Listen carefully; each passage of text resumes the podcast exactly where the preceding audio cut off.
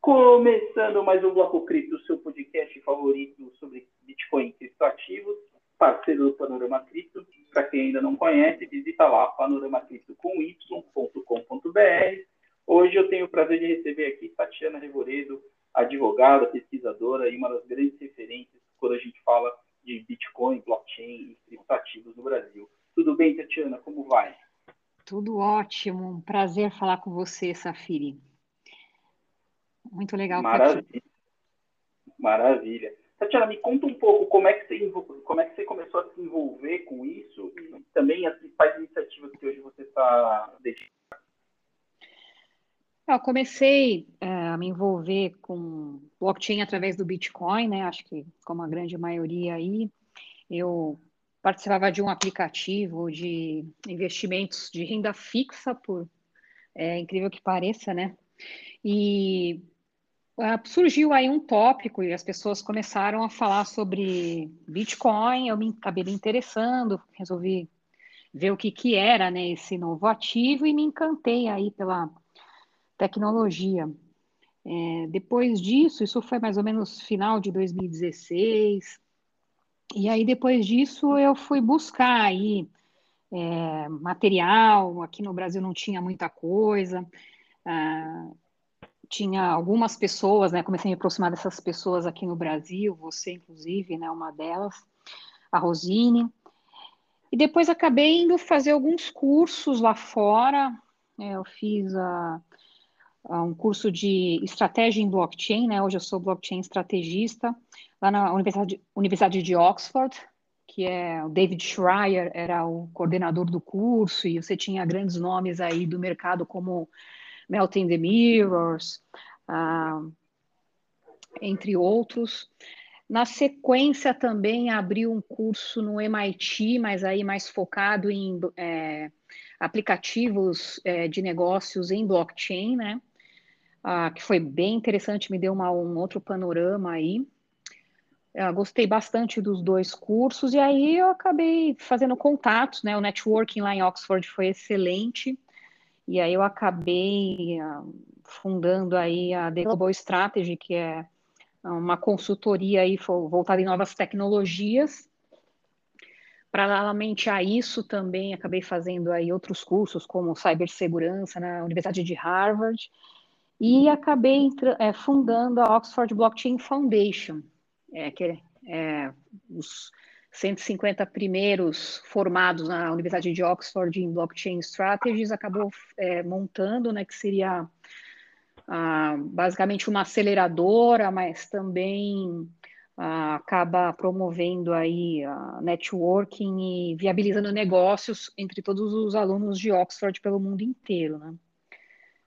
É, Paralelamente a isso, também eu fui convidada, um parlamentar europeu acabou me convidando aí para participar do European, uh, do Intercontinental Blockchain Conference, que aconteceu no Parlamento Europeu, depois que é, vi um artigo meu que eu publiquei no LinkedIn, que falava um pouco do, de como que estavam as criptomoedas no Brasil, né?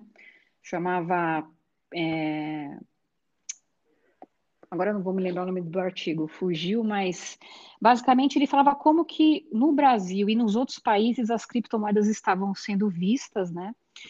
E antes disso, ele também já tinha visto um outro artigo meu que falava de é, web economy, economia da internet, também que eu publiquei em, uh, no LinkedIn em 2017, e aí que veio, começou toda a minha, vamos dizer assim, a minha saga em vários organismos internacionais.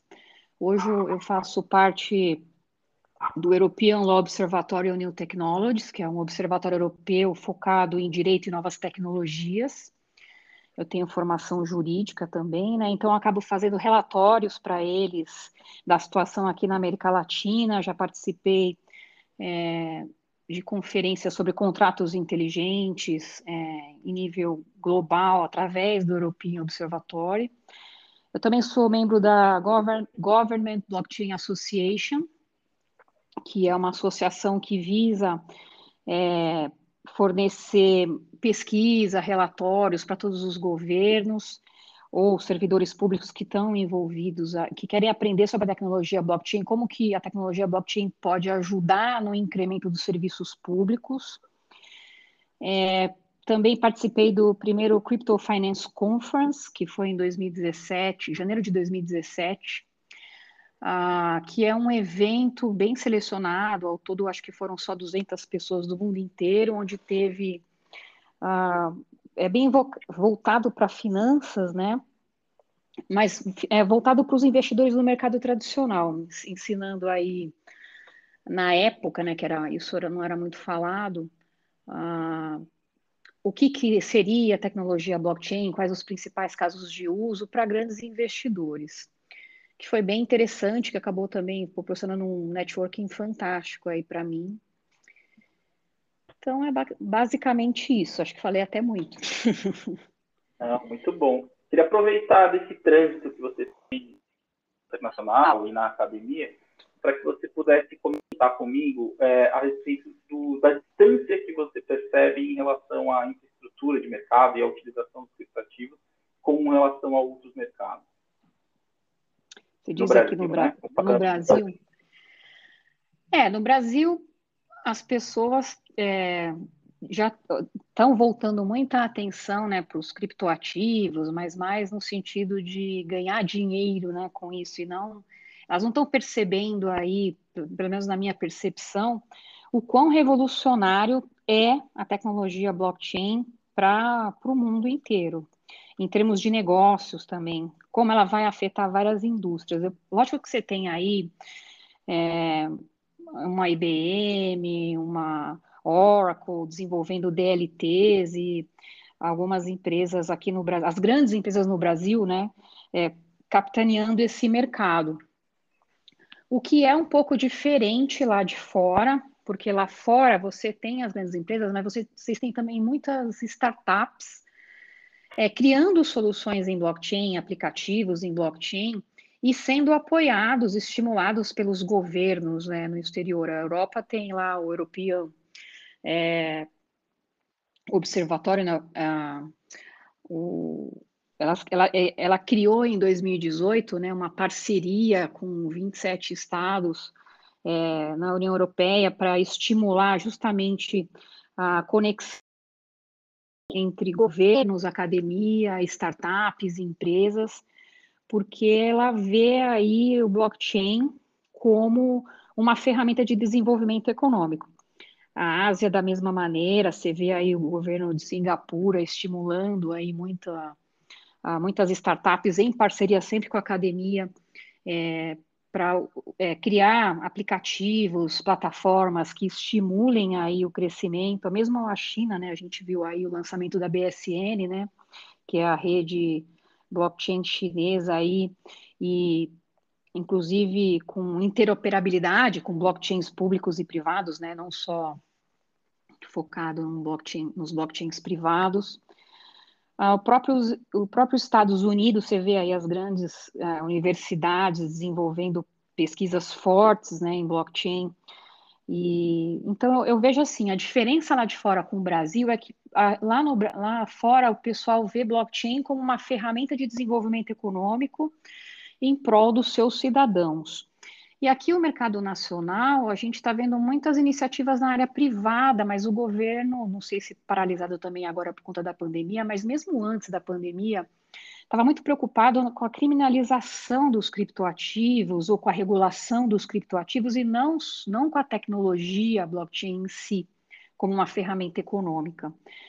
Você vê aí algumas iniciativas tímidas, mas você não tem, por exemplo, como nos outros países, como eu citei na Europa, comitês específicos criados dentro do, do Congresso Nacional, é, voltados para isso, né? Então, eu acho que aqui no Brasil, talvez a, a tecnologia blockchain seja utilizada é, mais vindo top-down, vamos dizer assim, de fora para dentro, né? À medida que os países vão evoluindo e, e, utilizando a tecnologia blockchain, a gente talvez vá importando a tecnologia que eles vão desenvolvendo. A gente tem uma iniciativa muito importante aqui, que é a Rede Nacional de Pesquisa, da, inclusive eu faço parte, que é ligada ao Ministério da Tecnologia aí, é, é uma iniciativa importante, né, que está tentando mapear é, projetos, unir todos os acadêmicos nesse sentido, mas é uma, uma iniciativa que não é isolada. Eu vejo isso como isolado. Você tem também o BNDES, né, está capitaneando aí a rede brasileira de blockchain, com tem o Gladstone, grandes pessoas, né, a Suzana Moreno é, envolvida aí no BN, BNDES, mas comparando lá fora eu ainda acho bem tímido. Uhum. Legal. Eu já ouvi de mais de um interlocutor, e eu também tenho essa impressão, de que o Roberto Campos Neto, né, que é o atual presidente do Banco Central, talvez seja o banqueiro central mais bem informado e ciente é, em relação à tecnologia do blockchain. Né? E aí, em paralelo a isso, a gente tem todo um movimento global aí acontecendo em torno das moedas digitais emitidas pelos bancos centrais. Como é que você vê esse movimento e como é que você, se você puder é, colaborar nesse sentido, como é que você vislumbra que isso vai acontecer no Brasil? É, a gente tem aí 80% dos bancos centrais né, já estudando ou lançando projetos pilotos ou até já terminando. Já, já tem projetos pilotos que já terminaram né, de testar isso a CBDCs. Isso é um movimento aí sem volta. É, eu vejo que isso começou lá em 2017, ah, lá no Fórum Econômico Mundial, que eu inclusive tive presente na época, é, onde o Bernard, não sei se é assim que fala, mas o um ministro, é, na época, não sei se ele estava como ministro ou estava ligado ao Banco Central francês, ele levantou a questão lá no Fórum Econômico Mundial, dizendo que uh, os governos deveriam prestar atenção nas criptomoedas, porque ela, é, elas traziam é, questões, falhas do sistema financeiro tradicional né, pelos bancos centrais e que os bancos centrais deveriam prestar atenção, porque isso estava crescendo, a adoção estava crescendo e a tendência era que crescesse a adoção das criptomoedas por conta é, dos gaps que elas preenchiam e que os governos centrais não preenchiam. Então foi aí que começou todo esse movimento.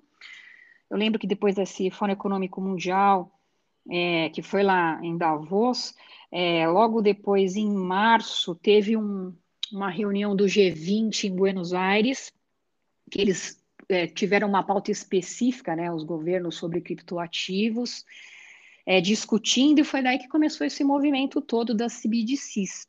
Você tinha aí alguns estudos, o próprio Fed estudando uh, os criptoativos desde 2014, mas a ideia mesmo das CBDCs eu vejo que começou é, né, depois dessa reunião aí do do, do Fórum Econômico Mundial lá em Davos. É, que se eu não me engano, é, foi no começo de 2017 ou começo de 2018, não estou muito certa. E esse movimento, é, e esse movimento é, é, sem volta, né? Mesmo porque com a internet, eu falo um pouco disso nesse artigo que eu mencionei no começo da entrevista, na economia da internet, né? A gente está caminhando para por uma digitalização da sociedade e fatalmente, né, a, troca, né, de valores vai ser digital e isso foi possível, né, como você bem sabe, com o blockchain do Bitcoin, né, que tornou único ah, é, um valor em meio digital, né, possível a transação em meio digital de valores na internet. Antes disso, isso não era possível, a gente precisava dos intermediários, e aí, diante desse cenário, os bancos centrais preocupados né, com a proliferação dos criptoativos é, lançaram aí os seus estudos. Você tem aí o CBDC da China muito avançada, né? Provavelmente eles pelo que eu fiquei sabendo, eles estão querendo lançar isso aproveitando é, alguns jogos, não sei se é jogos de inverno que vai acontecer no ano que vem, novembro do ano que vem, para lançar oficialmente, né? Mas elas já tiveram aí testes em vários lugares. Eu comento isso até no, no meu livro que eu lancei recentemente sobre Bitcoin, CBDC, stablecoins e DeFi. Ah, você tem aí também a, a União Europeia também é, prometendo que vai lançar uma CBDC aí no máximo em dois, três anos, e agora o, os Estados Unidos, né, ah, com Powell, inclusive, declarando abertamente que ele vai lançar a sua CBDC também, mas eles estão aí com uma parceria com o MIT desenvolvendo, porque eles têm hum, muitas questões com privacidade envolvida, coisa que, por exemplo, a China não deve ter esse tipo de preocupação para lançar sua CBDC, né, como a gente sabe. Uhum. Perfeito. Como é que você entende, e aí voltando para o contexto brasileiro, né, quais benefícios você acha que o Brasil poderia colher na, na eventualidade da gente adotar o modelo do real digital rodando numa estrutura centralizada, talvez? É, com a CBDCs você acaba é, conseguindo implementar melhor as políticas monetárias, né? Você tem um controle maior é, na, numa eventual implementação de uma política monetária, você consegue monitorar melhor como é que está o sistema financeiro, coisa que não é possível quando você tem dinheiro em papel moeda. É, nesse caso, eu acho, assim, bastante promissor uma CBDC, mas a gente tem que ver aí se isso não vai, de repente, se transformar aí num controle, numa controle total estatal do movimento, né, das, uh, financeiro das pessoas, né. Uh, eu acho que a gente tem que estudar, implantar bem aos poucos. Esse PIX do Banco Central acabou sendo uma iniciativa bem interessante, né? Como um passo, um passo atrás para entender como seria o impacto, né? Uh, de algo é, sete dias por semana, 24 horas por dia, em termos como meio de pagamento, como que ia funcionar. Acho que um, é difícil assim também você escolher qual tecnologia né, você vai utilizar para implantar uma CBDC, porque a maioria das pessoas acha que vai ser blockchain, mas tem coisas que não estão. Ah, a China, eu acho que não está implementando uma CBDC em blockchain, né? Você tem que estudar bem esse qual, qual vai ser a arquitetura tecnológica que você vai utilizar. É, mas eu acho que os benefícios, assim, sendo bem mais objetivos, os benefícios das CBDCs seria, elas acabam ah, trazendo a revolução dos ativos digitais a nível nacional. É, você acaba possibilitando a implementação de ferramentas regulatórias de uma maneira é, mais concreta, mais fácil. É, você também amplia a aceitação, né? Você amplia de maneira obrigatória, mas a aceitação de soluções digitais como meio de pagamento, né? Isso aí acaba exigindo aí uma educação da população, mas de, de qualquer maneira você implantando uma CBDC, você acaba forçando a população a migrar para isso. Acaba também tornando as remessas mais baratas, né? É, não sei como que os, os governos estão tratando disso, mas com certeza você vai é, viabilizar melhores transações transfronteiriças de pagamento, com as, se todos os países implantarem suas CBDCs e tiverem aí um sistema de interoperabilidade efetivo e eficaz. Acaba também melhorando a liquidação de pagamentos interbancários, isso é um ponto bem interessante. E você acaba trazendo inovação né, nos mercados de varejo. É basicamente isso que eu acho que seria interessante aqui, uma CBDC no Brasil. Mas estamos ainda, assim, acho que ainda, ainda tem um longo caminho aí pra, pela frente. Perfeito. É, a gente estava gravando aqui é, alguns dias depois do Tether, né, que hoje é a principal stablecoin do mercado, divulgar um relatório que estava sendo há bastante tempo aguardado pelo mercado, em relação às suas reservas, né? Eu queria que você passasse para mim as suas impressões a respeito do que foi informado e também como é que se projeta o futuro das stablecoins dentro desse contexto que a gente debateu agora há pouco com o CBDCs e tudo mais. É, o Tether é atualmente a maior stablecoin, né, em valor de, valor de mercado, em usabilidade. Eu não cheguei a ler esse relatório que você está comentando, você falou que foi alguns dias atrás, ou é aquele é, relatório que foi publicado no começo de 2021, fevereiro de 2021.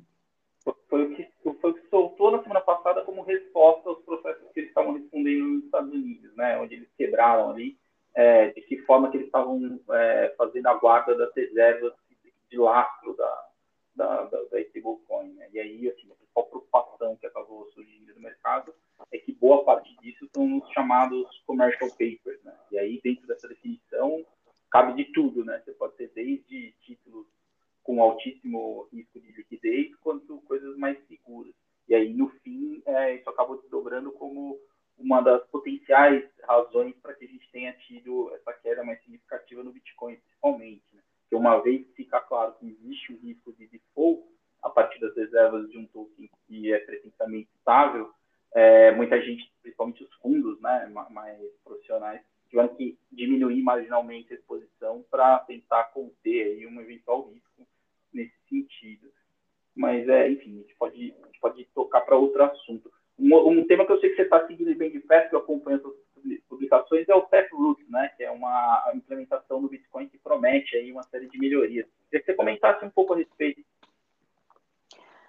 É, o Taproot, ele pretende melhorar aí a privacidade do Bitcoin, né, trazer uma maior privacidade, você também tem é, a questão aí de trazer é, melhores implementações de contratos inteligentes no protocolo do, do Bitcoin, né, coisa que muita gente né, desconhece, né, mas o protocolo do blockchain Bitcoin também tem contrato inteligente, só que ele não era tão é, maleável como no blockchain.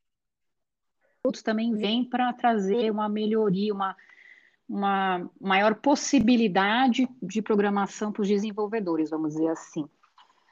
É, ele está previsto né, para ser implementado em novembro. Até agora a gente está aí com, se eu não me engano, 70% ou 82%, acho que 82% dos, dos mineradores estão já sinalizando né, que já concordaram com a implementação do Taproot.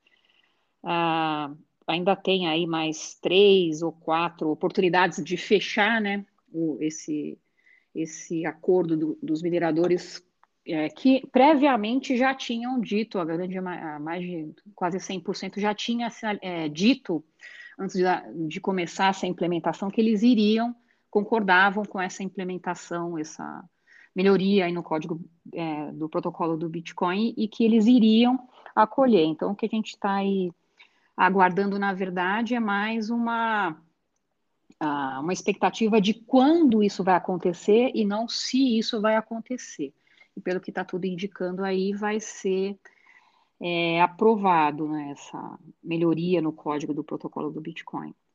Vamos ver aí o que, que nos espera. É, ela é a maior atualização né, do protocolo do Bitcoin depois do Segwit, que teve lá em 2017. Né?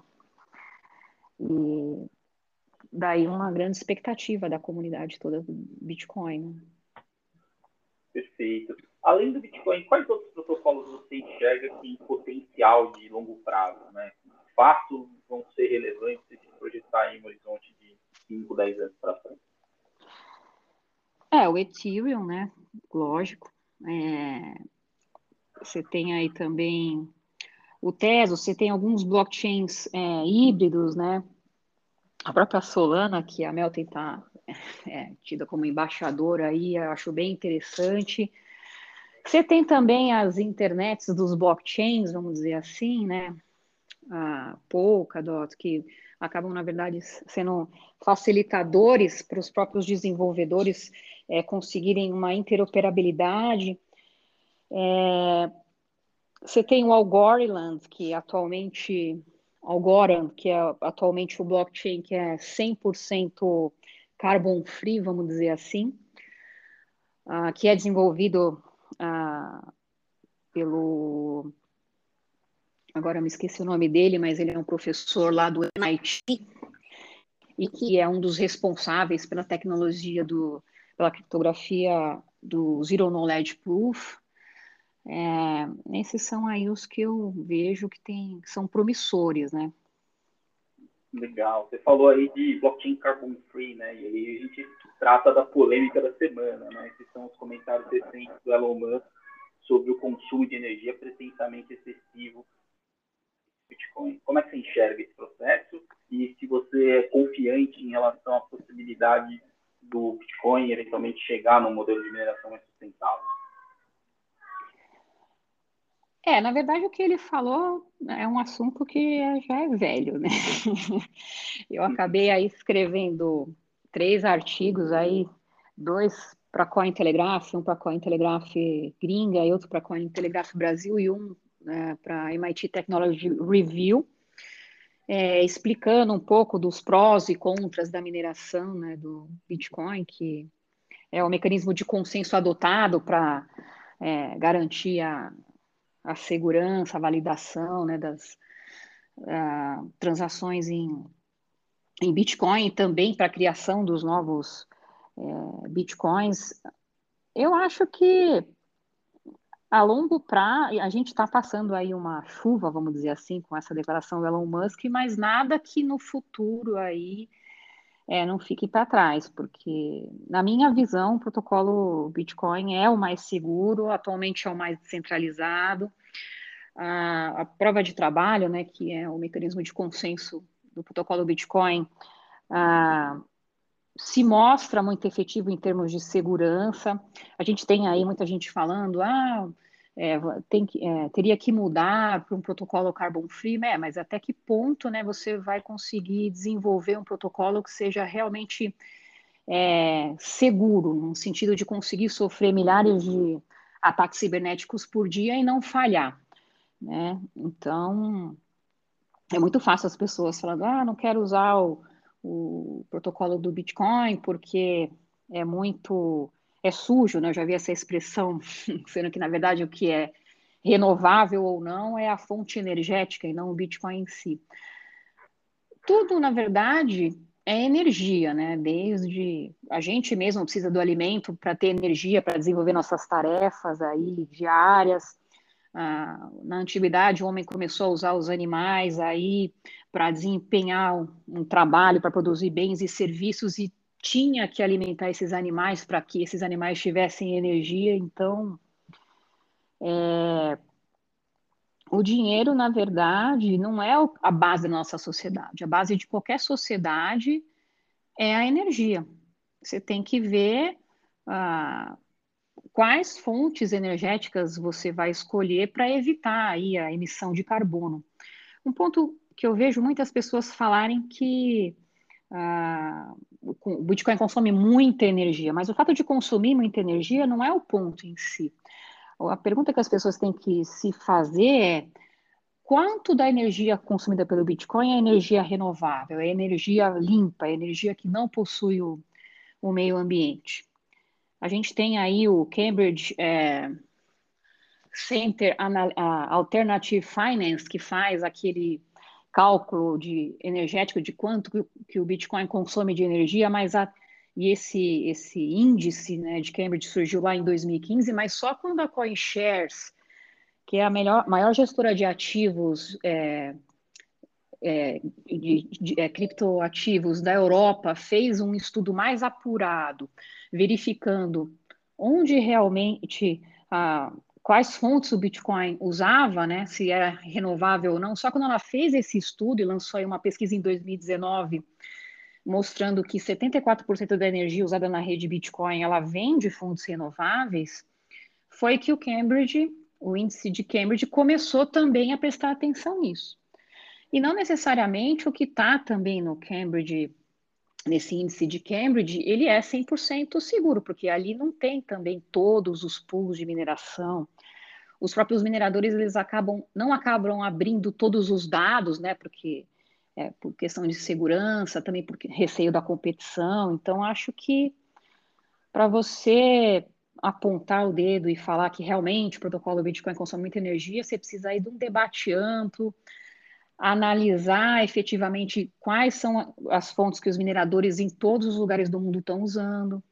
Se de repente eles não estão usando fontes de energia que seriam desperdiçadas, como é, o gás natural, né, que é um subproduto da extração do, do petróleo e tem e, que geralmente é lançado na atmosfera sem nenhum aproveitamento, e você tem notícias aí de que você tem mineradores usando essa fonte que seria desperdiçada para gerar a energia da mineração. Você também tem muitos países como Islândia, Canadá, que têm excesso de energia e transformando essa energia é, em mineração de Bitcoin. Tem aí muitos pontos para serem apurados do que meramente afirmar que Bitcoin consome muita energia sem analisar mais a fundo. Não, uhum, não concordo inteiramente. Bom, Tatiana, a gente tá, já está caminhando para o final. Queria deixar o espaço aqui para que você como, passe para a nossa audiência como te encontrar e também que você fique à vontade para divulgar os, seus vídeos, enfim, os conteúdos que você produz. Ah, legal. É, as pessoas podem me achar no LinkedIn, eu também escrevo aí para vários veículos, sou colunista na Exame Future of Money, no MIT Technology Review Brasil, no MIT Management Sloan Brasil, é, Cointelegraph, também estou nas, nas outras redes sociais, Instagram, Facebook. Eu acabei de lançar um livro aí que chama Bitcoin, CBDC, DeFi Stablecoins, pela Amazon.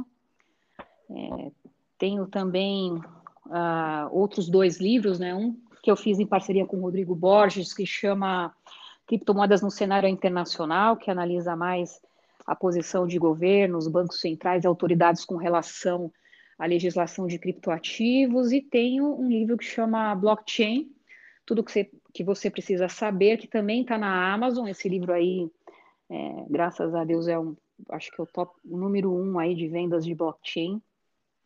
Quem quiser, dá uma olhadinha lá na Amazon, que é facinho adquirir. Maravilha, Tatiana. Muito obrigado pela disponibilidade e a gente volta a conversar em breve. Legal, eu que agradeço, viu, Safiri? Um abraço e muito obrigada pelo convite. Maravilha. Semana que vem a gente volta com mais um Bloco Cripto. Tchau, tchau.